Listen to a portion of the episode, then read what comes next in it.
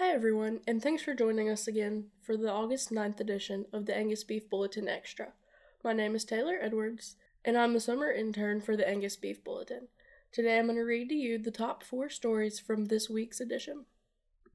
Our first story comes from the front page and is called Study Uses Gene Prediction Tool to Select Premium Grade Angus Herds. Study shows genomic prediction tool can help select best in class commercial cattle for superior breeding characteristics by Courtney Perrett, University of Missouri. Ranches across the Show Me state manage approximately 2 million cows, a significant number of which are Angus. In a new study, University of Missouri researcher Jared Decker and Thompson Research Farm personnel tested a group of commercial Angus cows using a genomic prediction tool called Zoetis GeneMax Advantage to investigate the ability of the test to predict their calves' performance and profitability. GeneMax Advantage was created through a collaboration between Angus Genetics Incorporated, Certified Angus Beef, and Zoetis. It is intended for use in commercial females whose genetics are 75% or greater black Angus, such as an Angus sired daughter of a half blood Angus cow. The DNA profile delivers three economic index scores. Cow Advantage ranking females for the combined genetic merit for heifer pregnancy, calving ease maternal, and direct, direct and maternal weaning weight, docility, foot soundness, as well as associated costs of production due to differences in mature cow size and milk production, while also accounting for variation in cull cow value. Feeder advantage ranking females for net returns from a combined genetic merit transmitted to progeny for post weaning gain carcass weight, and grade.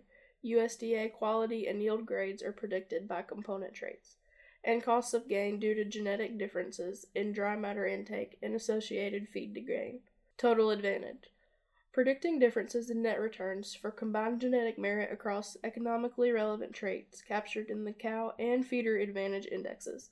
As such, this is one of the most simple and comprehensive prediction of system-wide production efficiency upon which to primarily base selection and breeding decisions.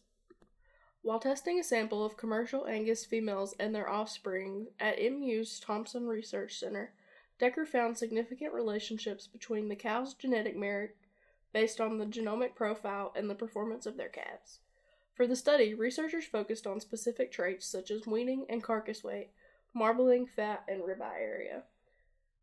In prioritizing the use of this technology, Thompson Research Farm recently harvested a set of 35 steers, 70% of which graded prime, says Decker. Wurdack Chair in Genetics in the College of Agriculture, Food, and Natural Resources. Compared to the industry, which grades prime at a rate of 6%, this is really excellent. Decker says this success stems from the technology that makes genomic predictions possible. In practice, DNA testing allows cattlemen to select better cows and refine the herd with good genetics on top of good management. It's a goal of mine to help producers innovate in ways that get them closer to harnessing a competitive advantage in this market, Decker says. I want to help them adopt new technologies like DNA testing and genomic prediction. For a while now, we've had historical data on the performance of calves in terms of growth and carcass performance. So, a key goal of this study was to demonstrate to farmers, ranchers, extension professionals, veterinarians, and academics that this technology does in fact work. There is a significant relationship between calf performance and the cow's genetic merit. Although genomic prediction has a legacy of success in seed stock cattle, purebred animals with documented pedigrees, this study shows it can work in a sample of commercial cattle, Decker says. Genomic prediction tools allow farmers to go from not knowing the pedigree or any of the animal's performance data to taking a DNA sample and receiving a very accurate prediction as to the heifer's genetic merit, says Decker, explaining that this technology opens doors for commercial producers to be more aggressive in selecting the right females to go back to the herd. This gives farmers a chance to make informed decisions that enhance sustainable profitability. The genomic prediction technology provides operations large and small the means to document superior genetic merit of a calf crop, Decker says. The results can help producers make informed decisions on retaining ownership of cattle through the feedlot or assist in marketing calves to their full value. Farmers and ranchers really value this lifestyle. They value the family tradition, Decker says. That family tradition gives them the grit and the fortitude to deal with really challenging circumstances like drought or low prices or whatever the present big challenge is. So, helping them think strategically about how to create the best calf crop is something that will serve them and keep those family farms profitable. Evaluation of Zoetis GeneMax Advantage genomic predictions in commercial Bos Taurus cattle was published in Livestock Science. As an editor's note, Courtney Perrett is a strategic communications specialist and editorial bureau chief for the MU News Bureau, which provided this article. The next story I'm going to read for y'all today is from our management section and is called Is That Corn Crop Worth More as Silage or Grain? As weather issues cause concern about corn yields and reduce forage supplies, farmers evaluate options. By Aaron Berger and Galen Erickson, University of Nebraska Extension.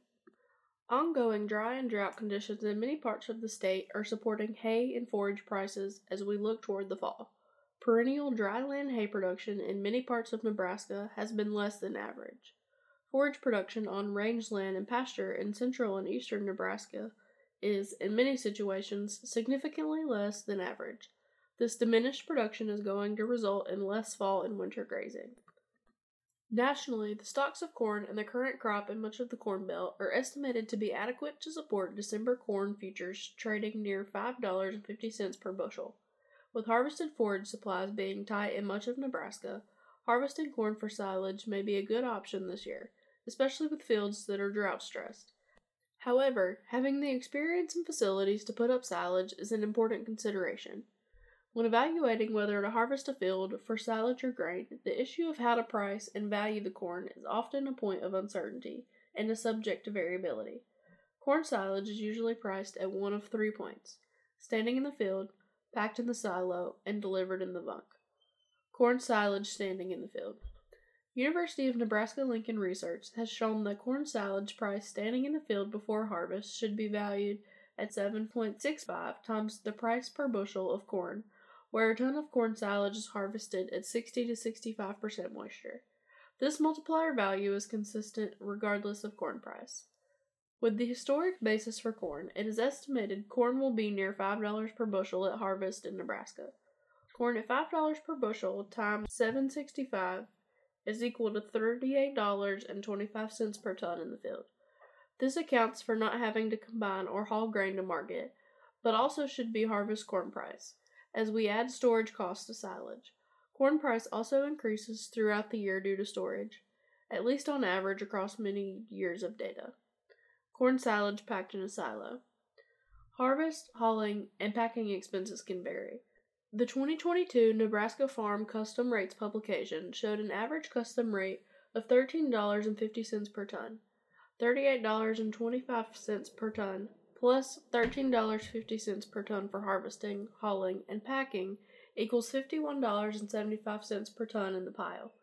When $3 per ton is added for storage expense, the price per ton is $54.75. Corn silage delivered in the bunk. The ensiling process will cause shrink and dry matter loss from 10% to 20% or more when silage is packed into the silo until it is removed to be fed. With 10% dry matter shrink, the value of silage delivered to the bunk would be $60.38 per ton. If the shrink loss is 20%, then the value of silage would be $68.44 per ton. Excellent information is available on the beef.unl.edu website illustrating the effects of covering, packing, and other management factors to decrease silage shrink. Comparing corn silage under current market conditions to other feed resources can be helpful in evaluating whether to harvest a field for silage or as grain. When comparing nutrients and feeds to one another, they should be compared on a price per pound on a dry matter basis consumed by the cattle. This takes into account all waste loss and expense.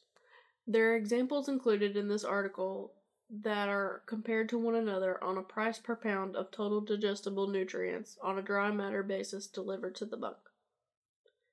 There are several factors to consider when evaluating whether to harvest corn for grain or for silage. Both methods of harvest have advantages and disadvantages depending upon an operation's goals and objectives. Tight forage supplies in many parts of Nebraska, combined with current corn market conditions, may heighten the attractiveness of harvesting corn for silage this year as a forage source. For more information on harvesting, storing, and feeding corn silage, see the video presentations from the Silage for Beef Cattle conferences at the beef.unl.edu website. The nutrient or fertilizer value of manure from cattle fed on corn silage should be taken into account in determining the value of corn silage. In operations where the nutrient value for manure is utilized with cropping systems, this manure value should be credited back against the cost of the corn silage. An article in the Progressive Forage magazine titled Silage Pricing Did You Account for the Manure highlights this topic. Drought stressed corn for silage. Harvesting drought stressed corn silage may be an option to salvage the corn and also produce needed forage. Producers considering harvesting drought stressed corn should also evaluate the effects of doing so on future crop production. In a July 2017 issue of Crop Watch, Bob Klein addresses this topic in Should You Hay or Cut Silage from Drought Damaged Cornfields?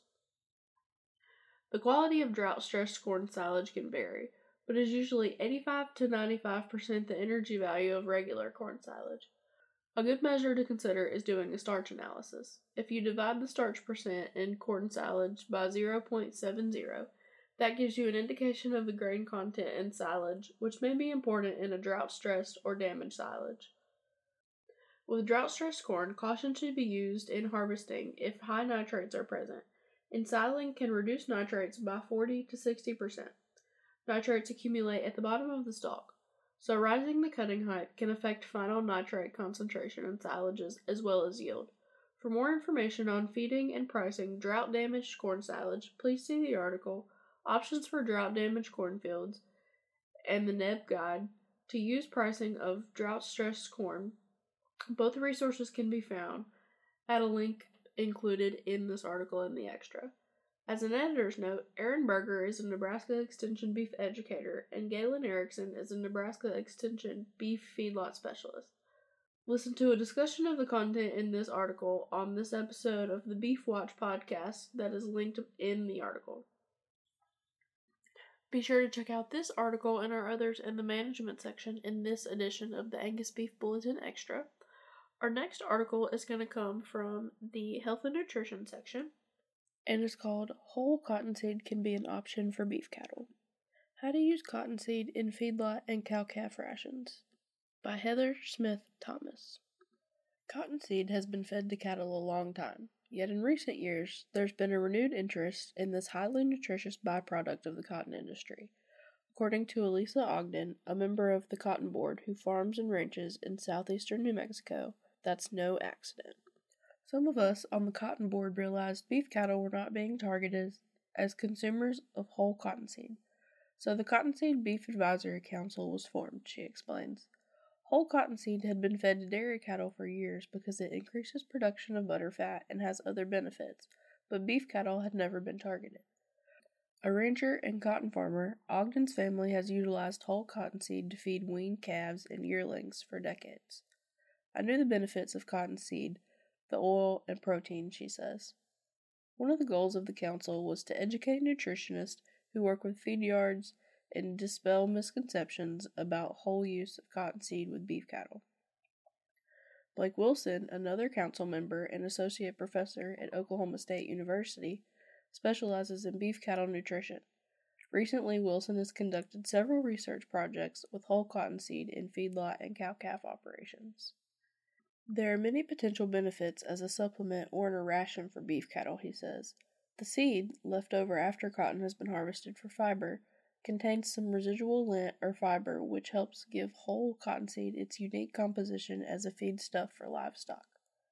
Old school terminology described whole cottonseed as a triple 20 feed, meaning it was approximately 20% fat, 20% protein, and 20% fiber. Ex- Wilson explains, noting all three are important to a beef cow or feedlot animal. Cottonseed is unique compared to other feeds in that it is very high in those three characteristics. No other feed has that same nutritional profile. There was a lot of research on cottonseed early on, but not much new has been conducted in the past 25 years. Interest picked up again about the same time the Cottonseed Beef Advisory Council was formed. This renewed interest is fueled as dynamics within the feed industry have changed, partly due to COVID, but also with fluctuations in supply of other feedstuffs, says Wilson. An ingredient in feedlot diets. When feeding a total mixed ration in a feedlot, whole cottonseed can be included as 15 to 20% of that mix, he says. It can replace protein, fat, and fiber from other ingredients in a ration with no detriment to performance or, in some cases, improved performance compared to the ingredients it replaces. In situations where standard ingredients become too expensive or harder to come by, whole cottonseed might be a viable alternative, he notes. It may not make sense in every ration or for every feedlot operation, but it gives another option for those valuable nutrients. Supplementing cattle on pasture. It can also be an effective supplement for beef cattle on pasture, says Wilson. Here at OSU, we've been comparing whole cottonseed to what should be a traditional winter supplement for cattle, a 20% breeder cube.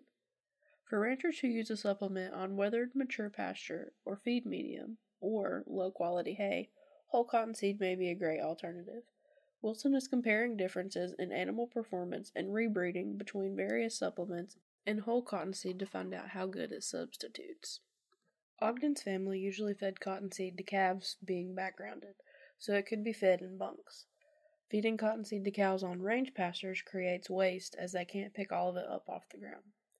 The old style cottonseed cake can be eaten off the ground.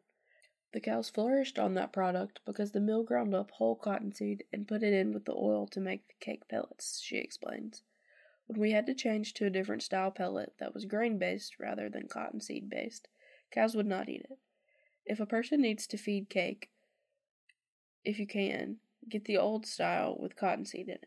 Cows do much better on that. It's easier for a processor to make the other kind of pellets, however. Wilson says whole cottonseed makes an ideal receiving diet for young or stressed calves, partly because it does contain a little roughage, but it's also a good source of energy. But where that energy is coming from is different compared to cereal grain. You can provide the nutrients and energy the animal needs, but the mechanism for delivering it is different. This influences what's happening in the rumen, he says. Acidosis can be an issue when adapting cattle to high grain feedlot diets. If you can, get more energy into cattle while feeding less starch. You have a lot of benefits. As an editor's note, Heather Smith Thomas is a freelance writer and cattle woman from Idaho. This story can be found on angusbeefbulletin.com forward slash extra, along with those that accompany it in our health and nutrition section. The final story I'm going to read to you today comes from the marketing section and is called Marketing Cull Cows. This was also written by Heather Smith Thomas. Part of every rancher's annual income is derived from cull cows. A certain number of older cows or poor producing cows are sold to make room for younger or better females. When expenses go up or feed supplies are short, producers often sell a few more cows or heifers to generate enough income to pay the bills and to reduce the number of mouths to feed. How and when those animals are marketed can make a difference in terms of income received. There's a seasonality to cull cow prices, says David Anderson, professor and extension economist at Texas A&M University. We see lowest prices in the fall because the majority of ranchers calve in the spring and wean in the fall, so the market is flooded with cull cows. One strategy, especially in regions where minimal hay feeding is necessary over winter, is holding those cows to take advantage of the increase in price in the spring of the next year. If producers have the pasture or feed to carry them through the winter, those cows will be worth enough more in the spring to pay for that feed, particularly if a person can add weight to those cows. That may not work, however, where weather is cold and feed is short and or expensive. Another strategy is culling earlier, before prices drop. A rancher can wean calves a bit earlier to sell in August or September. This may depend on when we calve, wean, or preg check, says Anderson, it may also depend on when ranchers round up cattle if they're on range allotments. Weaning early might work for ranchers in some parts of the country, but not everywhere. We are lucky currently because cull cow prices have stayed high. There's a big demand for hamburger beef. With inflation and most folks on a budget, steak prices are down, but ground beef has stayed high, he says. It's still cheaper per pound, and in this country, people really like ground beef. This helps our cull cow market and helps producers who have to make drought forced culling decisions, says Anderson. There are various ways to market those cows, depending on whether you're close to an auction yard or can sell them on the rail. If you're close enough to sell direct to a kill plant, the net price is usually better, he says. If you haul them yourself, you pay transport costs, but sometimes it pays if you have enough cull cows to make a load. It's always more cost effective to take a load rather than a handful of cows, especially with high fuel costs. The cow market is variable from one year to the next, and producers need to be flexible and innovative, Anderson says. If you want to overwinter cows, but your feed resources are short, maybe there's an alternative feed that would pencil out to buy. In some areas, you may have access to byproducts from food processing, like potatoes or gin trash in cotton country, he says. There might be something you could economically feed cows until prices rebound if you can afford the transport costs to get the feed to your cows. Consider the risk of keeping those cows, especially an older cow that might not make it through winter or might become lamer from arthritis in cold weather, Anderson says. It depends on the reasons you're culling those cows to begin with. Sometimes a lower price can't be avoided, says Anderson, but in most instances, if we can find an alternative that pencils out, it's worth the wait for high prices to return. There are ways to squeeze a few more dollars from cows, such as selling late calving cows to someone who calves later in the year. Every year is different, however, and culling decisions may hinge on various factors. For the folks who are being forced to sell, we're lucky that cull cow prices are up, Anderson says. And with that, thanks for joining us for the August 9th edition of the Angus Beef Bulletin Extra. You can find these stories and the others in this edition at angusbeefbulletin.com forward slash extra. Thanks again, and look forward to seeing you in the next edition.